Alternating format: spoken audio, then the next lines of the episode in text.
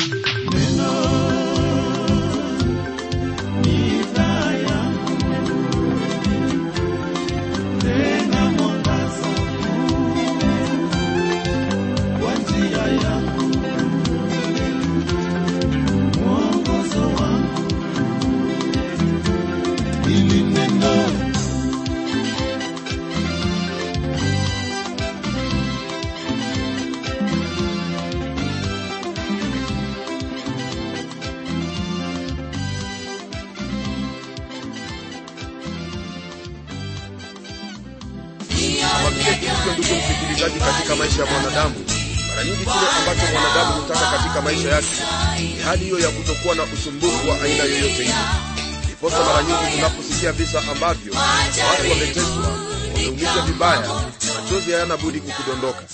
Hii ndiyo hali yetu kama wanadamu na kwa sababu hiyo huwa ni vigumu kwetu kufahamu kwamba katika mateso hayo mungu ana kusudi lake maalum ambalo analitekeleza hasa uliyemwamini bwana yesu ni vyema kwako kuyatazama yote yaliyo mateso kama njia ya mungu kukuinua na kukuweka kwenye kiwango tofauti na jinsi ambavyo ulikuwa hapo awali.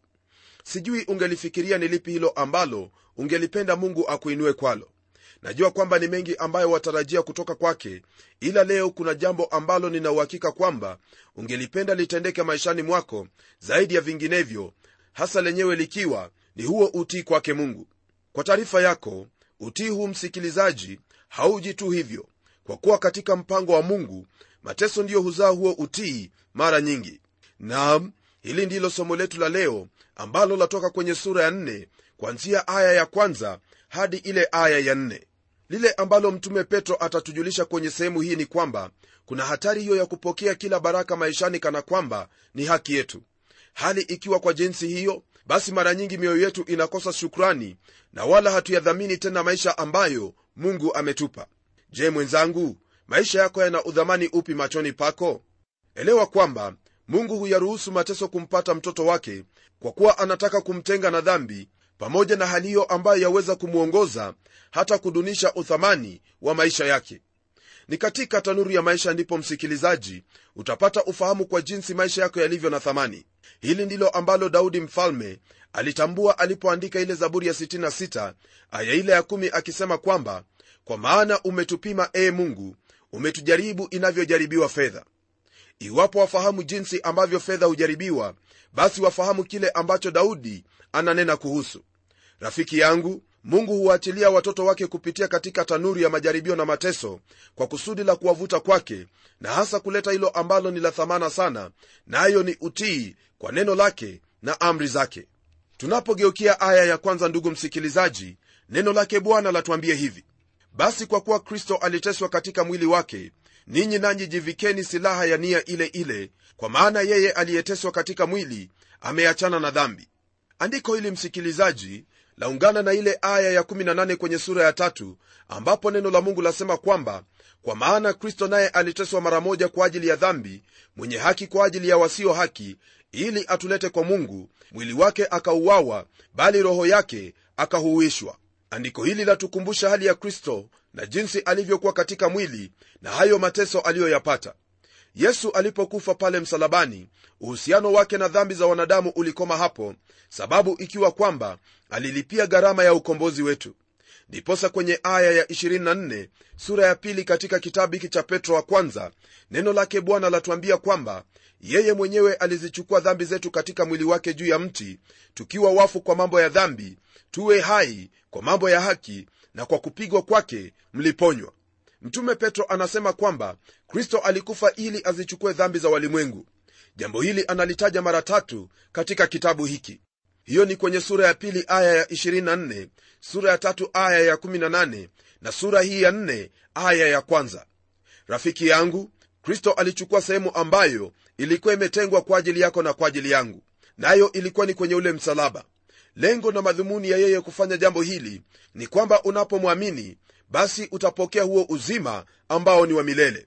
Fahamu hili kristo atakaporudi tena harudi tena ili kuwaokoa wanadamu maana harudi tena ili afe kwa ajili ya dhambi zetu bali arudi kuuhukumu ulimwengu na kuutawala. Atarudi na utukufu na uwezo mwingi.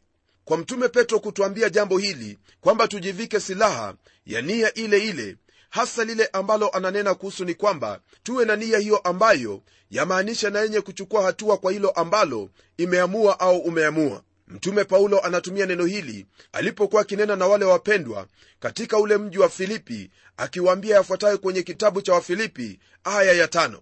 Alisema hivi iweni na nia iyo hiyo ndani yenu ambayo ilikuwemo ndani ya kristo yesu. Huenda swali lako la mara moja ndugu msikilizaji ni kujiuliza nia hiyo ambayo kristo alikuwa nayo ilikuwa ya namna gani? Hebu nikusomee kidogo tena kwenye kitabu hiki cha wafilipi tukiendelea kwenye aya ya sita tuone jinsi ambavyo nia yake yesu kristo ilivyokuwa. Neno la mungu lasema hivi ambaye yeye mwanzo alikuwa yu namna ya mungu naye hakuona kule kuwa sawa na mungu kuwa ni kitu cha kushikamana nacho. Bali alijifanya kuwa hana utukufu akatoa namna ya mtumwa akawa ana mfano wa wanadamu tena alipoonekana ana umbo kama mwanadamu alijinyenyekeza akawa mtii hata mauti nam mauti ya msalaba. Kwa hiyo tena mungu alimwadhimisha mno akamkirimia jina lile lipitalo kila jina ili kwa jina la yesu kila goti lipigwe la vitu vya mbinguni na vya duniani na vya chini ya nchi. Na kila ulimi ukiri ya kuwa yesu kristo ni bwana kwa utukufu wa mungu baba maandiko hayo ambayo tumeyasoma ni maandiko yanayotuonyesha jinsi ambavyo kristo alikuwa na nia tofauti. Kumbuka kwamba kristo alitoka juu lakini alijinyenyekeza na kuweza kutenda hayo ambayo ni mapenzi ya mungu licha ya kwamba ilimbidi hata afe kwa ajili ya kumpendeza mungu. Hilo ndilo ambalo hasa mtume petro anatuambia. Usisahau ndugu yangu wakati ambapo barua hii au kitabu hiki kilikuwa kikiandikwa kile ambacho kilikuwa kikifanyika wakati huo ni kwamba wakristo walikuwa wanauawa walikuwa wanadhulumiwa kwa sababu ya imani yao. Kwa hivyo ilikuwa ni lazima huyu mtume kuweza kuwahimiza watu wa mungu na kuwaambia wawe na nia hiyo licha ya kuwa walikuwa wakidhulumiwa kwa kila njia lakini nia hiyo ambayo kristo alikuwa nayo ya kumpendeza mungu vivyo ndivyo ambavyo walihitaji wawe na nia kama hiyo. Ndugu msikilizaji neno hilo laendelea kwa kutwambia kwamba yule aliyeteswa katika mwili huyo ameachana na dhambi. Kwa mtume kunena jambo hili hasa alikuwa na maana ya nini? Naamini kwamba lile ambalo neno la mungu latufundisha hapa ni kuwa mungu atatumia mateso na majaribu kusudi akuweke mbali na dhambi. Hili najua ni kitu ambacho una ujuzi wayo na kwa kuwa hivyo ndivyo ilivyo jambo la muhimu ambalo lipo hapa ni kwamba kwa msingi wa hilo ambalo limetendeka wewe kama mtoto wa mungu una kila kitu ambacho wahitaji ili kuyaishi maisha ya kikristo kama vile ambavyo neno la mungu linavyokuagiza. Unaposoma kile kitabu cha warumi sura ya sita, utafahamu kwamba petro amenena yale yote ambayo paulo amenena kwa kutumia aya hiyo moja nitakuuliza usome sehemu hiyo maana itayapanua mawazo yako zaidi kufahamu hili ambalo neno lake mungu linatufundisha kwenye sehemu hii. Hapo awali petro alitunenea na kutwambia kwamba tumezaliwa mara ya pili kwa neno hilo la mungu. Na sasa roho wake mungu anatumia neno hilo ili kutubadilisha siku baada ya siku tuwe wana wa mungu tuendelee kufananishwa na mwana wa mungu. Hili ndilo ambalo hutendeka kwa huyo mtoto wa mungu na hasa hubadilishiwa asili yake asili ambayo haishi katika dhambi bali inafurahia lile ambalo latokana na mungu.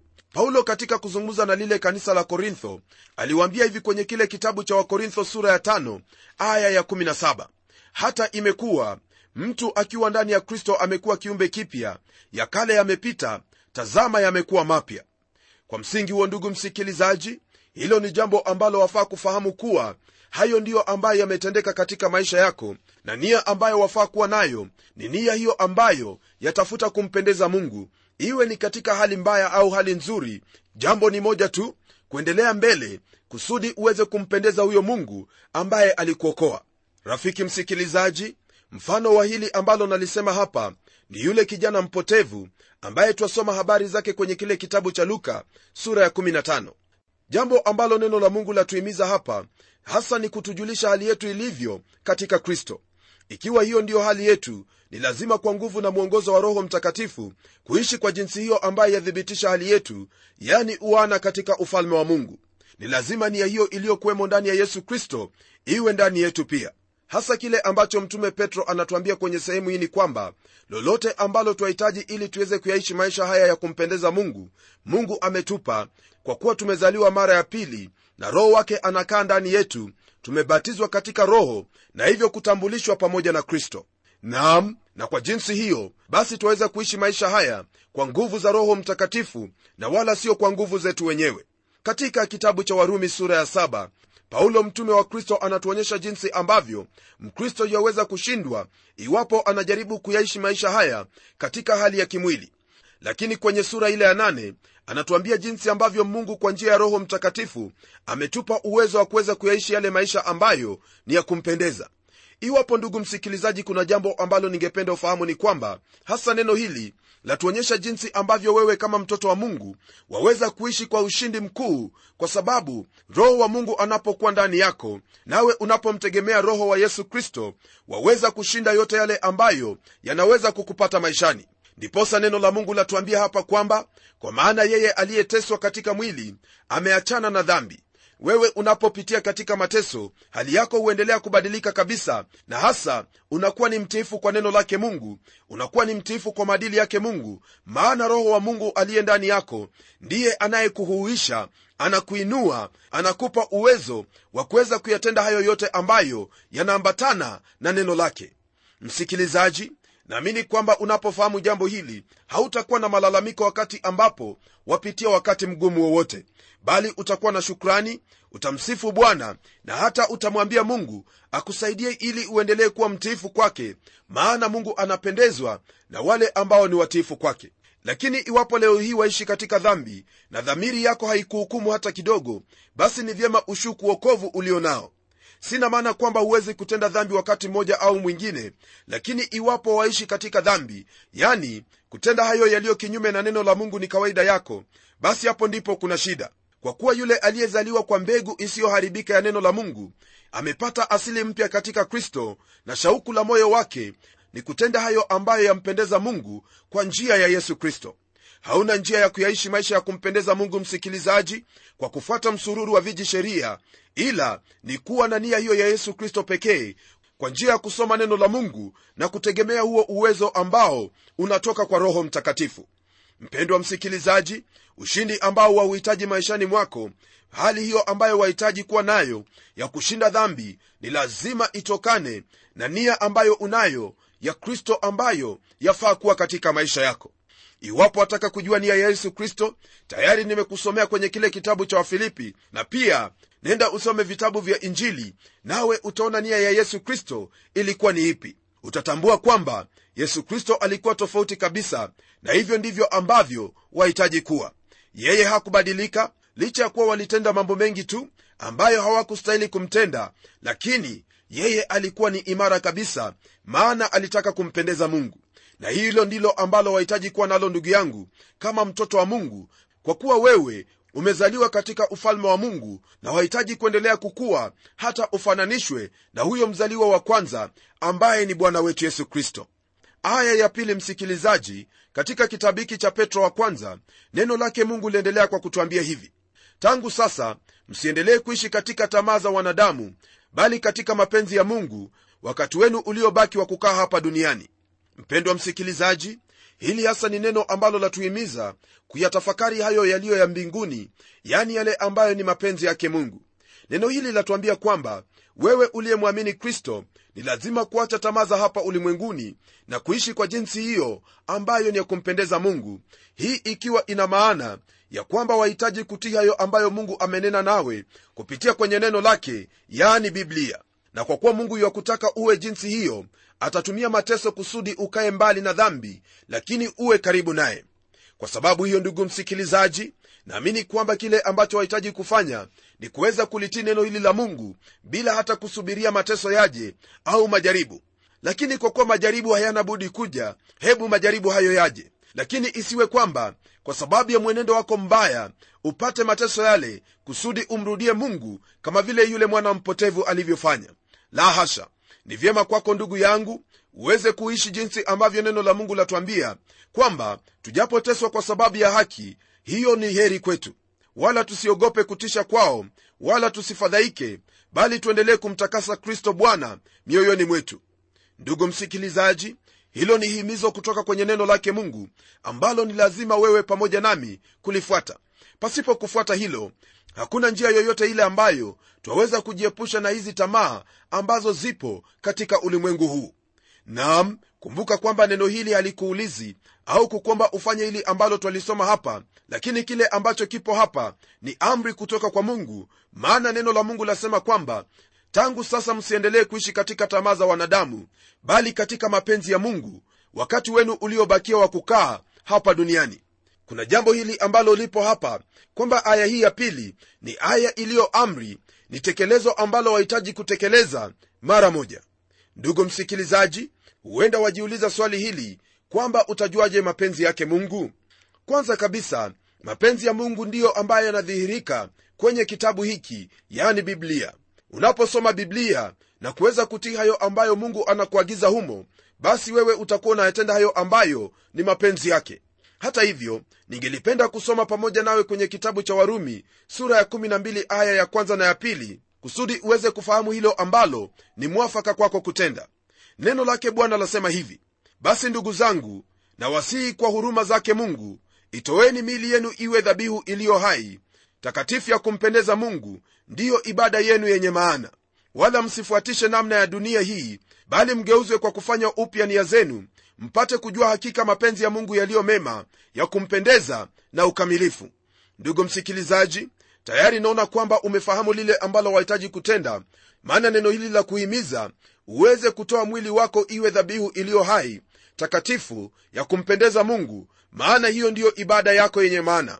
Na baada ya kufanya hivyo lingine ambalo lafuatia ni kwamba usifuatishe au kuiga namna ya dunia hii bali ugeuzwe kwa kufanywa upya nia yako upate kujua hakika mapenzi ya mungu yaliyo mema na ya kumpendeza pamoja na ukamilifu.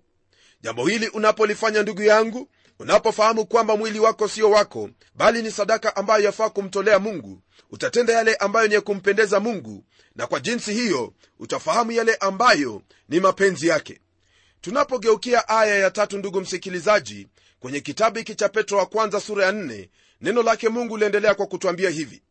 Maana wakati wa maisha yetu uliopita watosha kwa kutenda mapenzi ya mataifa kuenenda katika ufisadi na tamaa na ulevi na karamu za ulafi na vileo na ibada ya sanamu isiyo halali. Ndugu msikilizaji tazama jinsi ambavyo neno lake bwana latunenea hapa kuhusu yale ambayo tulikuwa tukiyatenda hapo zamani wakati ambapo hatukuwa tumezaliwa mara ya pili au hatukuwa tumemwamini bwana yesu kristo. Na iwapo mwenzangu umezaliwa mara ya pili na bado wayarudia hayo ambayo ulikuwa ukitenda hapo zamani ulipokuwa hujaipokea neema yake mungu basi kwako huo ni ujinga na upumbavu na jambo ambalo ni la aibu kabisa. Hii ni kwa kuwa kweli ambayo ipo hapa ni kwamba hauwezi kuyafanya hayo ambayo uliyaacha mara neema yake bwana inapokuangazia kama vile ambavyo nilisema hapo awali twatambulishwa na bwana yesu kristo tumeunganishwa naye katika ubatizo kwa roho mtakatifu na kwa hivyo haiwezekani kuishi tena katika hali kama hiyo tuliyokwamo hapo awali hali ya kuishi na kutenda dhambi kila upande bila ya kuwaza lolote lile. Ni lazima rafiki msikilizaji leo hii uishi kwa ajili ya mungu na maadili ambayo amekufunza maana hilo ndilo ambalo litakupa uzima na sehemu miongoni mwa wale ambao wataurithi uzima wa milele mwisho wa dhahari. Na kwa lolote ufanyalo fahamu kwamba maisha haya ni mafupi mno na muda usio mrefu sote wanadamu tutasimama mbele za mungu na kuhukumiwa. Je utakuwa miongoni mwa wale ambao wataingia katika uzima? Au wewe utakuwa miongoni mwa wale ambao watatupwa nje sehemu yenye giza na kusaga meno lile ambalo utaamua kufanya sasa hivi ndugu yangu hasa ikiwa umeokoka ndilo ambalo litaamua hali ya baadaye. Mtu asikudanganye kwamba ni mungu peke yake ndiye anayefahamu hao watakaoingia katika ufalme wake. Wewe waweza kufahamu maana unajua jinsi ambavyo unatembea wajijua mwenyewe wajijua jinsi ambavyo watembea wajijua jinsi ambavyo unatenda mambo yako na kwa sababu hiyo unafahamu kile ambacho kitakupata mwishowe mtume petro anatajia dhambi hizo ambazo tulienenda kwazo bila ya kuficha lolote. Nasikitika kwamba leo hii kuna hao wahubiri ambao wamezibatiza dhambi kwa kuita majina mengine ila ningependa uelewe kwamba mungu hutaja dhambi kwa jina na hivyo ndivyo wahitaji kufanya ewe mwalimu na muhubiri wa neno lake mungu. Usiogope maana huyo aliyekuita ndiye unawajibika kwake na siyo mtu awaye yoyote. Tamaa ambayo neno la mungu latajia hapa hiyo tamaa ya kutenda uasharati na uzinzi nao huo ufisadi ni dhambi ambayo pia hutokana na tamaa mbaya kama vile mali na mengineyo. Na kwa kuwa neno hili lataja habari za uasherati ndugu yangu pamoja na hali hiyo ya ufisadi ni vyema ufahamu kwamba yale tunayoyaona leo hii siyo mapya hata kidogo na wala siyo mageni katika historia ya mwanadamu. Hali hii imekuwepo hasa kwa kuwa wanadamu wamekataa kuyafuata maadili yake mungu na kufuata mambo yao wenyewe mambo hayo ni lazima yataendelea iwapo mwanadamu ataendelea kuwa jinsi ambavyo alivyo leo hii.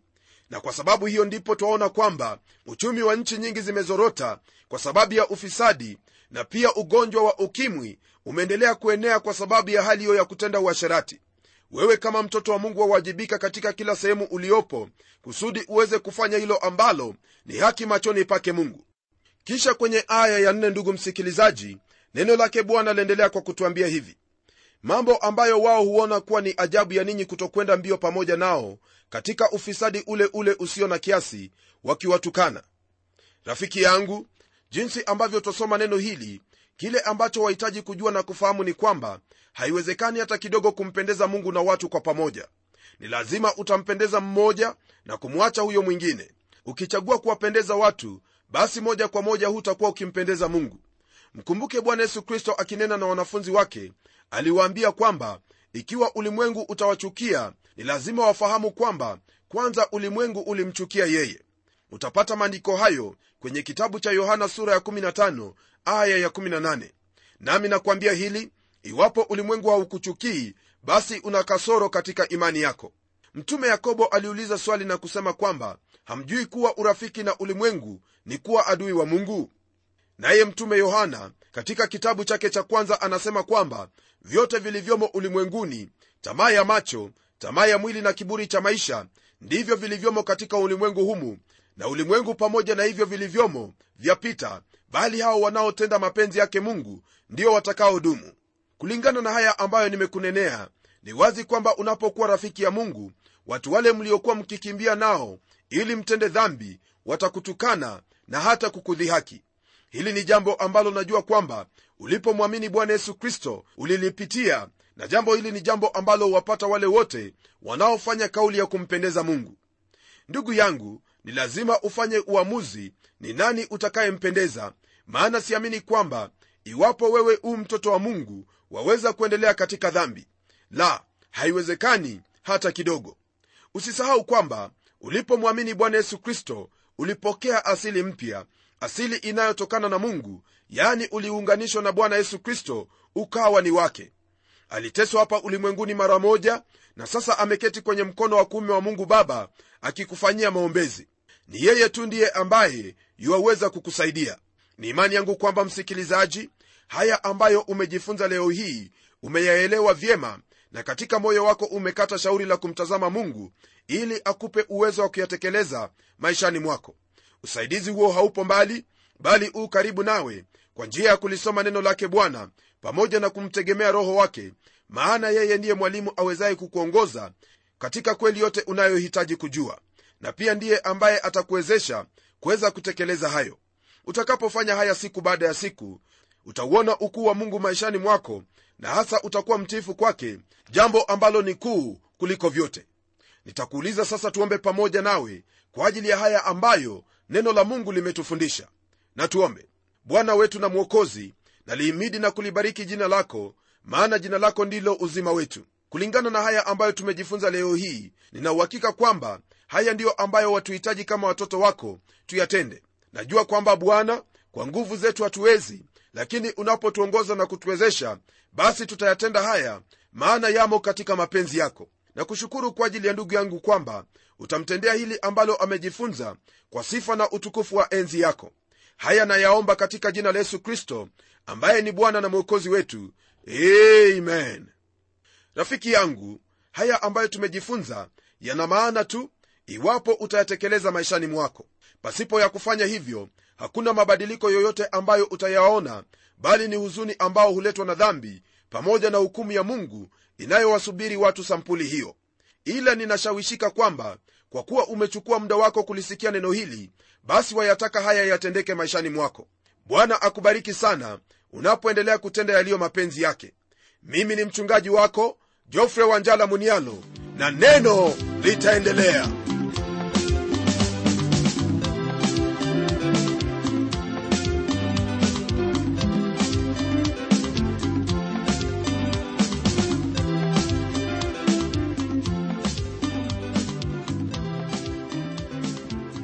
ukweli ni kwamba neno litaendelea.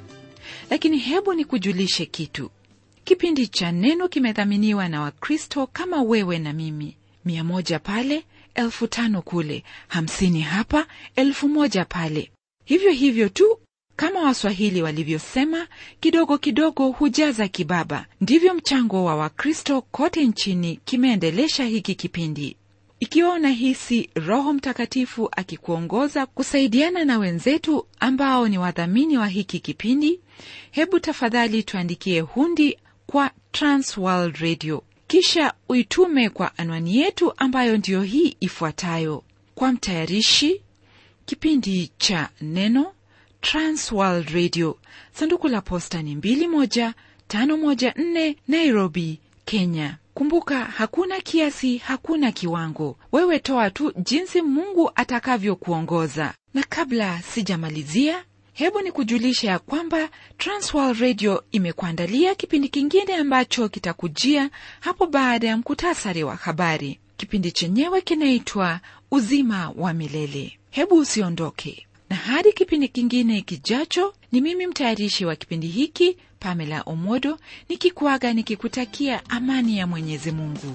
Neno litaendelea